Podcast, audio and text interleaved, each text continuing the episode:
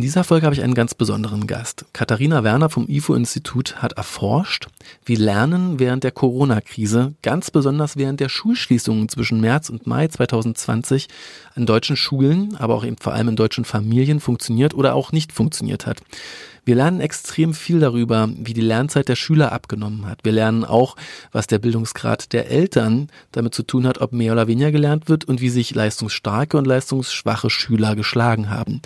Außerdem gibt Katharina einen Ausblick darauf, was Eltern erwarten vom neuen Schuljahr 2020-2021 und welche Gesamtnote sie der deutschen Bildungspolitik während Corona geben würden. Viel Spaß beim Zuhören.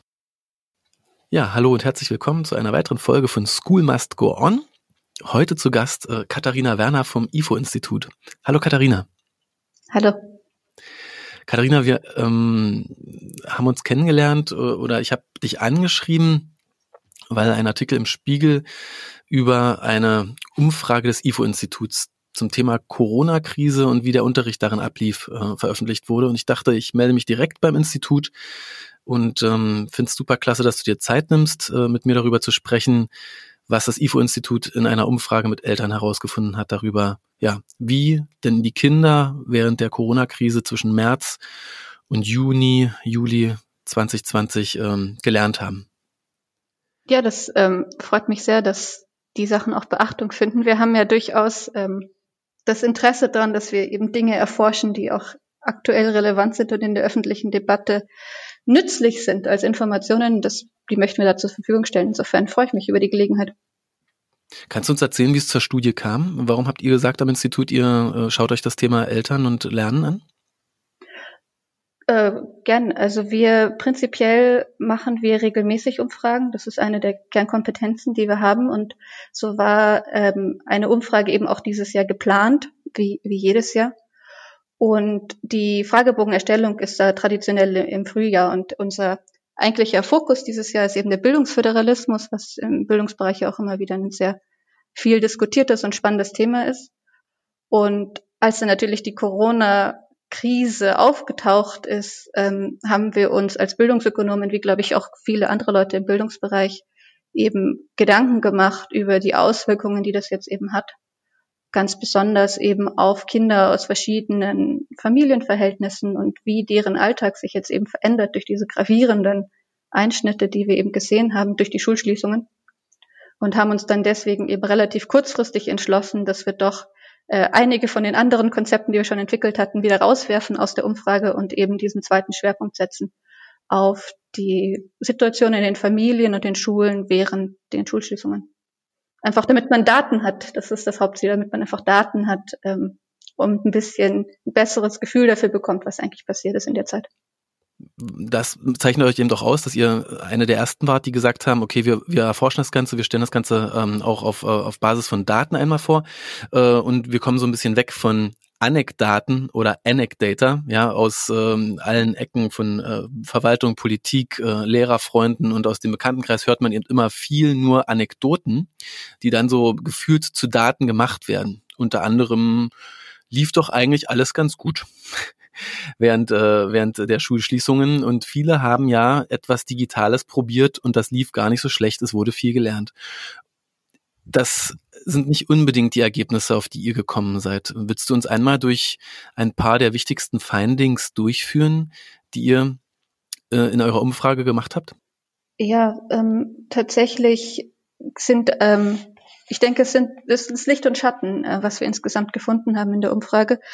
Zunächst mal, ähm, was vielleicht doch, ähm, ich weiß es nicht, es kommt auf die jeweiligen Erwartungen drauf an, ob das schockierend ist oder zu erwarten war.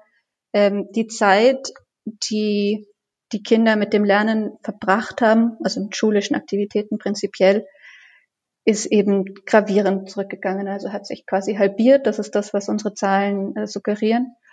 Und ähm, was wir eben sehen, ist, dass besonders eher passive Tätigkeiten zugenommen haben. Das heißt, das Fernsehen, Computerspiele, Handyspiele, soziale Medien und Online-Medien, die sicherlich auch alle ihre Sinn und Berechtigung haben, aber wo man sich dennoch ähm, denken kann, dass es da durchaus auch ähm, nicht so produktive Tätigkeiten sind, mit denen eben zum Teil diese Schulzeit gefüllt worden ist.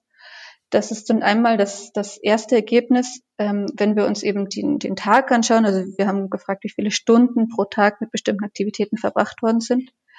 Ähm, wir sehen dann auch, dass es tatsächlich bei den Schulen große Unterschiede gibt. Also wir haben eben die, wir haben ja die Eltern von, von Schülerinnen und Schülern befragt und eben auch dazu, welche Aktivitäten von den jeweiligen Schulen angeboten worden sind.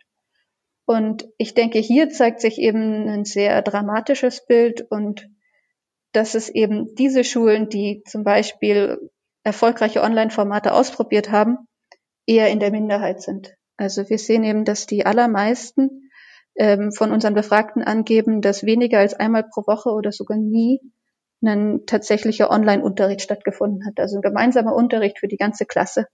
Und quasi noch wie kleiner ist der Anteil an deren, die sagen, dass es eben individuelle Gespräche gab zwischen den Schülern und den Lehrern. Und das Hauptmittel, ähm, was eben von den Eltern angegeben wird, dass die Schule äh, angeboten hat, sind eben bereitgestellte Aufgabenblätter, was ja auch diese ähm, Geschichten sind, die man immer wieder hört, dass eben viele Lehrer Aufgabenblätter zur Verfügung gestellt haben. Da sehen wir, dass eben de facto 96 Prozent der Befragten solche Aufgabenblätter zur Verfügung gestellt bekommen haben. Das wird dann schon wieder weniger bei denen, wo die Aufgaben auch eingereicht worden sind, was man ja sagt, wenn man jetzt sich jetzt einen Schüler vorstellt, ist das ein relevanter Teil des Lernens, dass dieses Aufgabenblatt auch irgendwohin wieder quasi zurückgegeben wird. Und dann sinkt der Anteil eben nochmal weiter für die, die sagen, dass sie Feedback bekommen haben. Wobei man ja, also wenn ich jetzt nur ein Aufgabenblatt ausfülle und da Sachen draufschreibe, ist das ja höchst relevant, ob ich irgendwann auch erfahre, wo meine Fehler waren, aus denen ich dann vielleicht lernen kann. Ähm, und insgesamt sind äh, bei uns die Leute schon auch der Meinung, dass die Schulschließungen halbwegs funktioniert haben. Also wir haben eine Mehrheit, die sagt, sie ist sehr oder eher zufrieden mit dem, was angeboten worden ist. Ich denke, dass hier auch viel mit einschließt, dass die Leute Verständnis haben für die außerordentlich schwierige Situation, in der sich die Schulen, die Bildung und ganz Deutschland eben befunden hat. Aber wir sehen eben auch, dass der aller, aller große Teil sagt, dass das Kind in dieser Zeit viel weniger gelernt hat. Also die Formulierung ist tatsächlich, mein Kind hat viel weniger gelernt. Und hier stimmt eben die überwältigende Mehrheit der Eltern zu, was eben doch zeigt, dass so zufrieden man ist, gegeben den Umständen, wie die Sachen gelaufen sind, dass eben doch auch ein großes Bewusstsein da ist für all die Probleme. Ich finde das super spannend, was du sagst darüber, dass sehr wenige Eltern sagen, dass äh, Online-Unterricht, also Videokonferenz gestützter Unterricht stattgefunden hat. Vielleicht um einmal zu sagen, um wie viel Prozent es geht, ähm, hast du die Zahl gerade da? Ähm, wie viel Prozent der Eltern sagen, dass denn mindestens einmal in der Woche irgendeine Art von Videokonferenz oder Telefon-Touchpoint mit dem zwischen Lehrer und Schüler stattgefunden hat? Genau, also vielleicht fangen wir andersrum an. Wir haben tatsächlich 45 Prozent der Befragten, die sagen, dass es niemals stattgefunden hat. Also fast die Hälfte hat sagt, es hat niemals stattgefunden. In dreieinhalb Monaten kein einziges Mal. Also unsere Befragung ist im Juni gelaufen. Das heißt, wir haben unser, die Zeitpunkt für die Interviews war eben von Anfang bis Ende Juni äh, bis zu diesem Zeitpunkt ähm, in den Schulschließungen. Die ähm, sechs ähm, Prozent sagen, dass täglich ein solcher gemeinsamer Unterricht stattgefunden hat, also ein sehr kleiner Teil, der eben offensichtlich da sehr gut angebunden war und eben täglich Input hatte. Und insgesamt die, die sagen, dass es mindestens äh, einmal pro Woche stattgefunden hat, das sind dann 43 Prozent. Das ist so insofern interessant, weil ja, wenn ich mich auf Twitter mit den Lehrern, mit den Menschen, die sich mit Bildungspolitik beschäftigen, mit Innovation, mit Digitalisierung mich austausche, wenn ich auch mit Politikern spreche, aus der Bildungsverwaltung mit Menschen oder auch so aus dem jetzt dem engeren Umkreis, dann geht es ja schnell in die Debatte, oh, da wurde Zoom verboten, dann hat man Big Blue Button ausprobiert oder Jitsi, manche gehen auf Microsoft Teams, man ist sofort in der Diskussion, welches Tool funktioniert hat. Und jetzt lerne ich eigentlich durch eure Umfrage, also die Hälfte aller Schüler hat das überhaupt nicht betroffen. Äh, da ist die Diskussion, welches Tool, welches Tool verboten wurde, eigentlich äh, der totale Bias, die komplette Verzerrung, weil wir reden in der öffentlich de öffentlichen Debatte über welches Tool wir zur Videokonferenz nutzen und merken durch eure Umfrage eigentlich, also die Hälfte, die hat nicht irgendein Tool gar nicht benutzt. Da war das gar kein Thema. Und wir reden vielleicht über die 6% oder irgendwas zwischen 6 und 25%, die sich dann wirklich entscheiden mussten, welches Tool sie nutzen das, äh, das finde ich eine unglaubliche Entdeckung. Ja.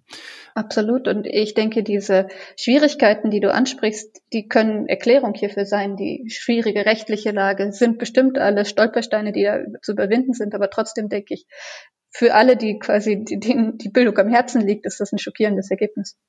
Hm. Was ich auch sehr spannend finde, ist, dass ihr dann tiefer geht und ihr schneidet im Grunde euren Datensatz. Ich glaube, es sind 1100 befragte Eltern, nicht wahr? Genau, ja. Ihr schneidet euren Datensatz dann weiter und ihr guckt euch ähm, zum Beispiel die Bildungsabschlüsse der Eltern an. Korrekt. Ähm, die Debatte ist ja zum, zum einen ist eben insgesamt dieser dramatische Rückgang in der Bildung, die eben von den Schulen zur Verfügung gestellt wurde, die alle betrifft. Aber zum anderen ist natürlich die Debatte ja auch immer sehr schnell dann bei den Unterschieden in verschiedenen Gruppen. Und da hat es uns natürlich auch besonders interessiert, wer jetzt besonders betroffen gewesen ist. Und der Bildungshintergrund der Eltern ist was, was wir in der empirischen Forschung immer wieder sehen, was vieles von denen, was die Kinder an Bildungskarrieren machen oder an Bildungserfolgen erreichen, sehr, sehr wichtig ist. Deswegen haben wir uns unter anderem eben angeschaut, wie ähm, Befragte, die selber einen akademischen Abschluss haben, also einen Hochschul- oder Fachhochschulabschluss, ähm, vielleicht das anders erlebt haben als eben diejenigen, die keinen Hochschulabschluss oder Fachhochschulabschluss haben. Und während ihr dann auf der einen Seite feststellt, dass overall im Durchschnitt die Lernzeit sich circa halbiert hat, und jeder, der sich mit Statistik etwas auskennt, weiß, okay, wenn man einen Durchschnitt hat und da hat sich irgendwas im Durchschnitt halbiert, dann weiß man, das streut sehr stark. Dann seht ihr nun, wenn ihr die Bildungsabschlüsse der Eltern einmal dazulegt, vielleicht kannst du da an der Stelle ähm, ähm, uns, uns, uns, uns einmal ähm, zeigen, was ihr da dann seht. Ja? Tatsächlich waren wir hier von den Ergebnissen durchaus überrascht, weil ähm, wir sehen zwar Unterschiede, aber wir sehen tatsächlich keine Unterschiede in dem Einbruch der Lernzeit. Also das heißt eben dieser Unterschied oder dieser Rückgang in der Bildung ist für die Akademiker und die Nicht-Akademiker-Kinder mehr oder weniger gleich stark geworden. Wir sehen eben leichte Unterschiede ähm, bei, der, bei den passiven Tätigkeiten, aber tatsächlich sind hier die Ergebnisse nicht so gravierend, wie man vielleicht hätte befürchten können. Stattdessen sehen wir eben sehr starke Unterschiede zwischen Schülern mit eher schlechten Noten und Schülern mit eher guten Noten. Das ist tatsächlich viel stärker noch als der Bildungshintergrund der Eltern, ist das ein Merkmal, was eben große Unterschiede zwischen den Gruppen zeigt. Das heißt, eher leistungsstärkere Schüler, unabhängig äh, von ihrem sozioökonomischen Hintergrund oder dem akademischen Hintergrund der Eltern, leistungsstärkere Schüler haben einfach mehr selbstständig zu Hause gearbeitet für die Schule, leistungsschwächere sind mehr abgetaucht. Genau. Und natürlich gibt es hier Überlappungen zwischen dem Bereich der leistungsstärkeren Schüler und äh, dem der eben aus vielleicht bildungsnäheren Schichten, wobei wir eben die ähm, leistungsstärkeren und schwächeren Schüler definieren für ihren jeweiligen Schultyp. Das wo wir eben einen Teil durch das System in Deutschland, was ja da durchaus auch schon ähm, segregiert, eben einen Teil davon schon rausnehmen. Und hier sehen wir eben tatsächlich äh, große Unterschiede. Das heißt, dass die ähm, Lernzeit eben eine halbe Stunde quasi weniger stark zurückgegangen ist für die leistungsstärkeren Schüler. Und wenn man jetzt dann dazu noch bedenkt, dass es vielleicht jemandem, der insgesamt mit dem Schulstoff gut klarkommt, leichter fällt, vor einem Aufgabenblatt zu sitzen und sich das Material, also die neuen Inhalte, die da drauf aufgeführt sind, selber zu erarbeiten. Das heißt, dass nicht nur mehr Zeit investiert worden ist, sondern eben vermutlich diese Zeit auch noch intensiver oder produktiver genutzt werden konnte, dann ähm, sind das eben sehr, sehr starke Ergebnisse. Das hängt halt auch alles miteinander zusammen. Ja, auf der einen Seite ist das Medium Nummer eins, das geteilt wurde, das Arbeitsblatt. Das hat so jeder bekommen. Und das Arbeitsblatt ist nun eben auch das eines der eher passiven Medien. Ja? Absolut. Und wir wissen aus der Forschung, dass die Lehrer, also die, die Lehrkraft, die Lehrerinnen und Lehrer sind einer der wichtigsten Faktoren, die eben den Erfolg von Bildung mit bestimmen. Und dass das eben gerade deren Stärke ist, Inhalte zu vermitteln, das ist quasi, glaube ich, unumstritten. Und dass man eben gerade als Schüler, der sich vielleicht schwer tut mit dem Aufgabenstoff, dann mit so einem, mit so einem Arbeitsblatt alleine eben nur sehr bedingt Motivation äh, quasi schaffen kann, sich dann damit zu beschäftigen, das ist sehr plausibel. und zeigt uns eben, wie viel die Lehrer da ähm, fehlen. Ich habe nun ähm, vielleicht mal, vielleicht reden wir mal über die sechs Prozent der ähm, der Schüler, die das Privileg hatten, sehr regelmäßig Videounterricht zu haben. Mhm. Persönliche Anekdoten, die ich gesammelt habe, sind äh, Schulen in freier Trägerschaft, äh, internationale Schulen, aber auch ganz normale öffentliche Schulen mit sehr engagiertem Kollegium, äh, schnelle Entscheidungen getroffen, schon viel digital vorgearbeitet. Äh, vor der Pandemie und, und deswegen ein leichter Switch rein zu der kompletten Übertragung des Stundenplans rein in von, von offline an der Schule zu online. Hm, hast äh, kann belegen deine Daten, dass das auch die äh, Familien sind, die am zufriedensten waren mit der Art, wie Schule im, ähm, während den Schulschließungen stattgefunden hat? das ist tatsächlich, ähm, mit all ihren Stärken ist das vielleicht der, der Schwachpunkt der quantitativen Forschung, ist diese sechs Prozent sind zu klein, als dass wir da wirklich äh, aussagekräftig statistisch was auswerten könnten. Deswegen kann ich dazu nichts sagen. Jetzt haben wir viel über das Thema, wie Lernen stattgefunden hat, wer besser mit dem Lernen klarkam und wer schlechter mit dem Lernen klarkam. Was haben denn die Schüler nun im Rest der Zeit des Tages angestellt. Sie saßen zu Hause, die Eltern entweder auch zu Hause oder die Eltern mussten arbeiten gehen. Was, was sind da so eure ähm, Ergebnisse? Was hat ähm, der deutsche Schüler in dem Rest der Zeit des Tages gemacht? Ähm, also vorweg muss ich dazu kurz sagen, dass wir nicht äh, den Anspruch hatten, tatsächlich die 24 Stunden komplett abzubilden. Wir haben eben nach den durchschnittlichen Zeiten für einige Kategorien gefragt, die wir eben interessant fanden und, und haben das eben grob eingeteilt in eben die drei größeren Kategorien, eben zum einen mal die Schule, die ja auch in Notbetreuung weiterhin immer stattgefunden hat, das Lernen für die Schule, darüber haben wir eben schon gesprochen. Und dann den zweiten Block, der eben das Lesen oder Vorlesen für die Jüngeren hatte und hatten dann aber auch Musik und kreatives Gestalten und eben Bewegung abgefragt, was ja durchaus ähm, Tätigkeiten sind, mit denen man die Zeit gut rumbringen kann, wenn man eben nicht mehr in die Schule geht. Hier sehen wir tatsächlich auch Anstiege ähm, über die ähm, Schulschli also in der Zeit der Schulschließungen ähm, haben die Schülerinnen und Schüler hier etwas mehr Zeit mit diesen Dingen verbracht. Allerdings sind die Anstiege dort äh, relativ gering. Du meinst zum Beispiel Bewegung, wo Schüler, ich glaube, 1,6 Stunden vor den Schulschließungen pro Tag äh, verbracht haben und dann waren es 1,7 Stunden danach. Ja?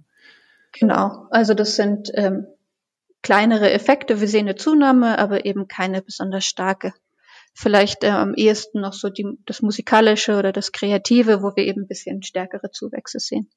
Und als dritte Kategorie haben wir uns eben eher passive Tätigkeiten angeschaut. Also zum einen das Fernsehen und dann eben die Computer- oder Handyspiele, die Nutzung von äh, sozialen Medien und eben auch so Online-Medien, was jetzt halt eben ja, alles sein könnte, wie zum Beispiel ähm, Videos oder Musik. Und hier sehen wir eben deutlich stärkere Zuwächse. Also dass tatsächlich viel von der äh, tatsächlich viel von der frei gewordenen Zeit eben mit diesen eher passiven Tätigkeiten gefüllt wurde. Also zum Beispiel sehen wir Zunahmen beim Fernsehen, wir sehen Zunahme bei den Computerspielen und eben bei den sozialen Medien auch. Da sehen wir interessante Unterschiede, ähm, je nachdem, ob das Schüler oder Schülerinnen sind. Tatsächlich sehen wir bei den Schülerinnen die größeren Zuwächse bei den sozialen Medien und bei den Schülern eben ganz stark die Zuwächse bei den ähm, Handy- und Computerspielen. Auch sehr spannend, wahrscheinlich für manchen auch gar nicht so überraschend, aber ich finde eben, äh, zum Beispiel ohne Sportunterricht weiterhin jetzt äh, so physisch aktiv sein und weiterhin Wert auf Be Bewegung legen, zum Beispiel auch eine tolle Erkenntnis, die ich jetzt selbst nicht gehabt hätte oder die ich nicht vermutet hätte. Und gerade weil ja auch viele Vereinsaktivitäten eben weggefallen sind in der Zeit, das ist auch was, was wir immer wieder in den offenen Kommentaren zu lesen bekommen haben. Habt ihr in den offenen Fragen auch äh, herausgefunden, was das dann für eine Art von Bewegung ist, die die Menschen zu Hause gemacht haben? Also haben die sich vor, vor YouTube gesetzt und ein Aerobic-Video geschaut äh, oder wie muss man sich das vorstellen? da, da muss man ein bisschen aufpassen, weil natürlich das selektiert ist, wer eben in so einem offenen Kommentarfeld dann eben auch noch Angaben macht und auch wie detailliert die Angaben dort gemacht werden. Wir haben tatsächlich viel äh, Spazierengehen gehabt, viel Gassi gehen mit dem Hund oder auch Gartenarbeit. Habt ihr eine Frage gehabt, ähm, die sich damit beschäftigt hat, wie Eltern selbst die Struktur des Tages mitgestaltet haben?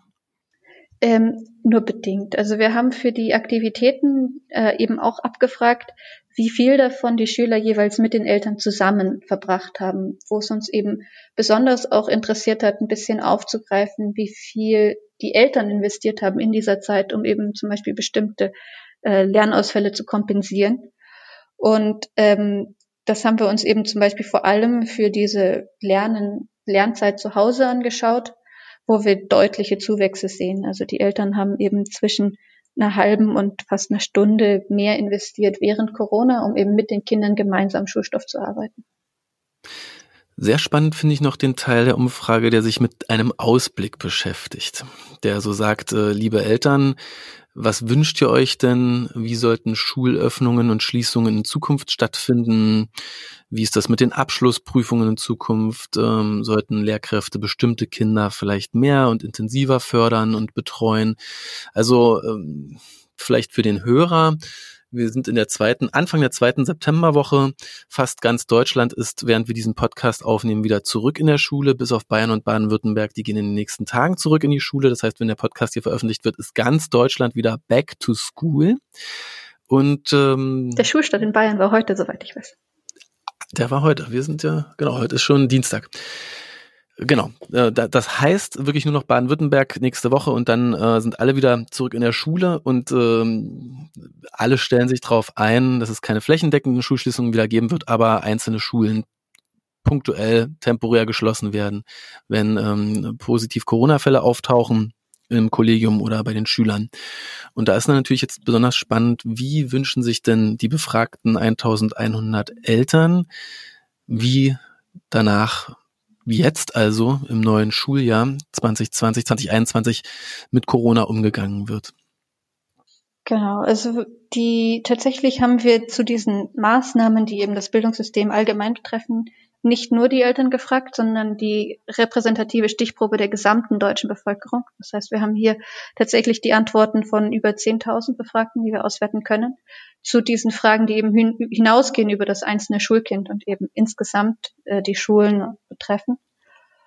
Und ähm, da sehen wir schon manche Dinge sehr klar. Also zum Beispiel zu, zu der Frage, ob die Lehrkräfte bestimmte Gruppen intensiver betreuen sollten, ist eine deutliche Mehrheit, weit über die Hälfte dafür, dass zum Beispiel für Kinder aus schwierigen sozialen Verhältnissen, Kinder von Alleinerziehenden, eben die Lehrkräfte besonders intensiv sich darum kümmern, dass diese Kinder betreut werden. Und ähm, zu den äh, Fragen mit den Schulöffnungen, wie man jetzt zum Beispiel vorgeht, um kleinere, die Gruppen kleiner zu halten, ähm, da sehen wir allerdings ein sehr viel gemischteres Bild. Also ich denke, dass sich die Debatten in diesem Bereich auch sehr schnell weiterentwickeln und dass man einfach insgesamt flexibel bleiben muss, je nachdem, wie eben die Situation sich jetzt entwickelt, die nächsten Wochen und einfach Maßnahmen findet, die es eben möglich machen, so gut wie möglich Unterricht stattfinden zu lassen bei Beachtung des Infektionsschutzes.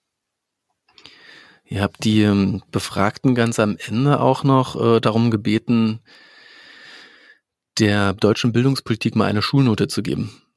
Zwischen Note 1 für sehr gut und Note 5 oder 6 dann für eher nicht so gut. Magst du uns noch sagen, wie, wie da die Bewertung ausfiel?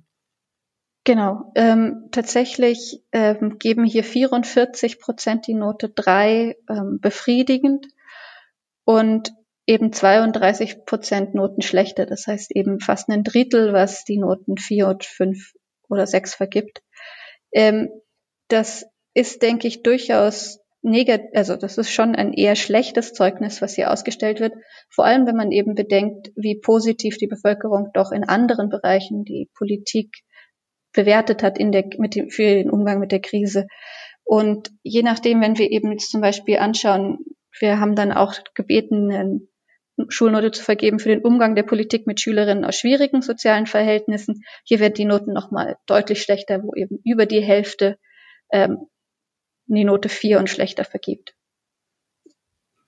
Und den Umgang mit den Lehrkräften, wird der auch äh, bewertet? Genau, also hier sehen wir, haben wir eben, wir haben gefragt nach den Schülerinnen, den Eltern und den Lehrkräften und sehen tatsächlich, dass für den Umgang mit den Lehrkräften die Noten ungefähr ähnlich sind wie für äh, die Schüler insgesamt, wobei ähm, eben genau, also 26 Prozent die Note 4 oder schlechter vergeben, 45 Prozent die Note befriedigend und eben 28 Prozent die Note 1 oder 2. Das heißt, auch hier ist ein gemischtes Bild, ähm, aber genau, also die ähm, das Problembewusstsein für die, für die Situation der Lehrkräfte ist ähnlich ausgeprägt wie für das Bildungssystem allgemein.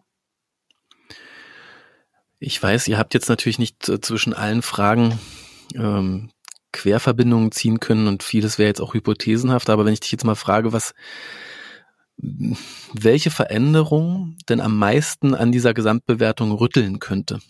Also was eine Verschiebung von so mittelgut bis schlecht zu etwas besser produzieren würde? Wo ist denn die Aktivität aus der Bildungspolitik, die eine oder die zwei oder drei, die den größten Impact hätten, diese Gesamtnote ein gutes Stück zu verbessern, um ein oder zwei Noten nach oben zu ziehen? Da kann ich tatsächlich nur spekulieren. Ähm, was ich, ähm, was wir sehen, ist eben, dass es bestimmte Politik Politikfelder gibt, wo oder Maßnahmen gibt, die eben sehr positiv gesehen werden. Und man könnte jetzt halt eben die Hypothese vertreten, dass es eben diese Bereiche sind, wo es besonders wichtig ist aus Sicht der Öffentlichkeit oder der Eltern, dass das Bildungssystem eben quasi leistungsfähig bleibt.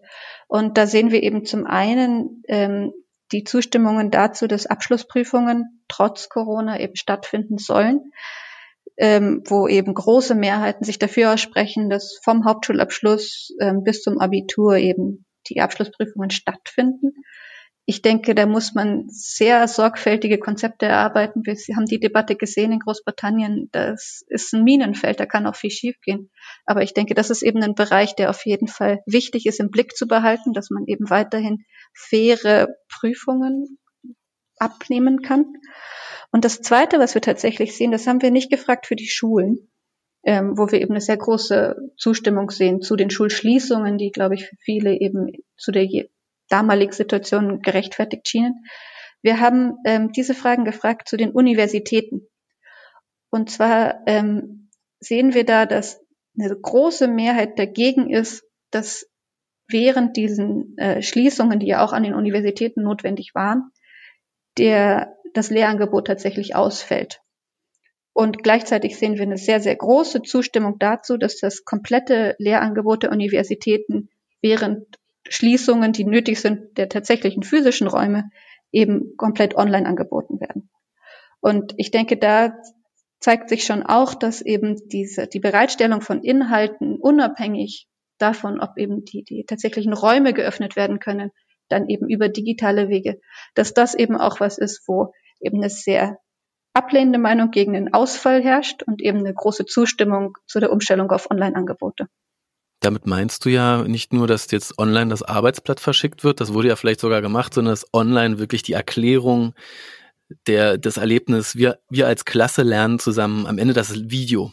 Das Video des Lehrers, das Video der Klasse gestreamt wird äh, auf jeden Laptop oder Tablet. Genau. Also ich meine, in dem Detail kann ich nicht die Meinung jedes einzelnen Befragten natürlich jetzt abbilden in, in den Daten. Aber tatsächlich war die Formulierung hier bei uns, dass eben das komplette Online-Angebot der Lehre sichergestellt wird. Und hier haben wir eben eine Zustimmung von 77 Prozent, die sich dafür aussprechen. Wahnsinn. Und ähm, das ist natürlich vielleicht für eben Studenten, die ja schon ein bisschen älter sind, die vielleicht auch einfach sich vom, vom fachlichen Interesse leichter tun, eigenständig Inhalte zu erarbeiten, alles ein bisschen leichter. Aber ich denke, im Prinzip gilt es eben auch für Schülerinnen und Schüler so gut wie möglich ähm, in diese Richtung zu gehen. Hm, ja, also ich habe äh, Soziologie, Politik und äh, BWL studiert und ich weiß auch, was es heißt, in einem sozialwissenschaftlichen Studium sehr laissez-faire äh, leben zu können als Student und einem betriebswirtschaftlichen Studium sehr hart an jeder Hausaufgabe gemessen zu werden und ob die eingereicht wird oder nicht. Ja, das eine, das geht halt leichter von der Hand und bringt äh, schneller Ergebnisse. Beim anderen, da brauchst du dann auch mal zwei Semester, bis die Hausarbeit fertig geschrieben und abgegeben ist. Äh, da ist der Student vielleicht gar nicht so anders als der äh, als der Schüler, mit dem Unterschied, dass der Schüler sicherlich, wenn er nicht so leistungsstark ist, noch ganz andere Motivationshemmnisse überkommen muss, bis er sich ransetzt und einen Arbeitsplatz selbstständig ausfüllt. Und ich denke ja schon auch, dass die gesellschaftliche Verantwortung, die wir eben haben, vielleicht eine andere ist, wo man eben sagt, ein Student äh, sind in vielen Fällen, nicht in allen, aber in vielen Fällen eben erwachsen und können eben auch ihre eigenen Entscheidungen treffen. Bei den Schülern denke ich doch, dass wir als Gesellschaft auch eine Verantwortung haben, dass die Kinder eben nicht im Stich gelassen werden. Stark. Plant das IFO-Institut äh, weitere Umfragen in die Richtung? Im Moment äh, nicht konkret, wobei wir natürlich weiterhin sehr, sehr ähm, interessiert an dem Thema sind und auch intensiv ähm, weiter forschen, um vor allem dann jetzt halt, ähm, langfristig herauszufinden, was tatsächlich gelernt worden ist. Das muss man dazu sagen, diese äh, Daten, die wir jetzt halt hier in dieser Umfrage ähm, gesammelt haben, sind die besten, die wir zu dem Zeitpunkt ähm, erheben konnten. Aber natürlich bleibt hier auch viel außen vor. Wir haben die Eltern eben gebeten, die durchschnittlichen Zeiten anzugeben, die die Schüler mit bestimmten Inhalten verbracht haben. Aber was genau in dieser Zeit gemacht worden ist, was genau in dieser Zeit wirklich gelernt worden ist und ähm, was die Schüler jetzt tatsächlich hinterher wissen von dem Schulstoff dieses jetzt dann vergangenen Schuljahres, das sind Fragen, die wir ähm, erst in Zukunft sehen werden und wo ich zu befürchten ist, dass sich dann eben langfristig nach und nach rauskristallisiert, was für Lücken jetzt potenziell eben aufgetreten sind und was wir dann eben für Schulpolitik brauchen, um diese hoffentlich auch wieder stopfen zu können. Und habt ihr als ähm, die Verantwortlichen für die Studie, die uns Datenbasis zum Entscheiden geben und die Diskussion anreichern, habt ihr das Gefühl, ihr wurdet ausreichend wahrgenommen, ihr wurdet ausreichend gehört mit den Ergebnissen, mit den Daten, die ihr geliefert habt? Ähm, insgesamt denke ich, ist es wahnsinnig wichtig, dass wir eben eine gesellschaftliche Diskussion zu diesen Themen jetzt haben. Und ähm, tatsächlich haben viele Medien über unsere Ergebnisse berichtet und das freut mich eben in der Hinsicht, als dass ich glaube, es ist aufgrund von unseren Ergebnissen sollte man keine Politik machen, aber man sollte eben diese Daten, wenn wir sie jetzt eben so sind, äh, gesellschaftlich diskutieren und diesen, die diese Diskussion auch quasi mit einer Vehemenz führen, dass sie eben auch in politischen Entscheidungen berücksichtigt wird.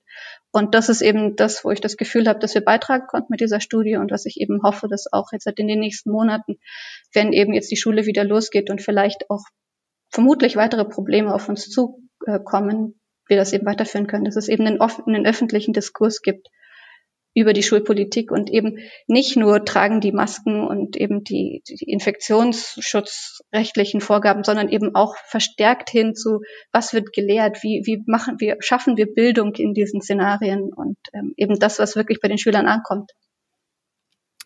Vielen Dank, Katharina.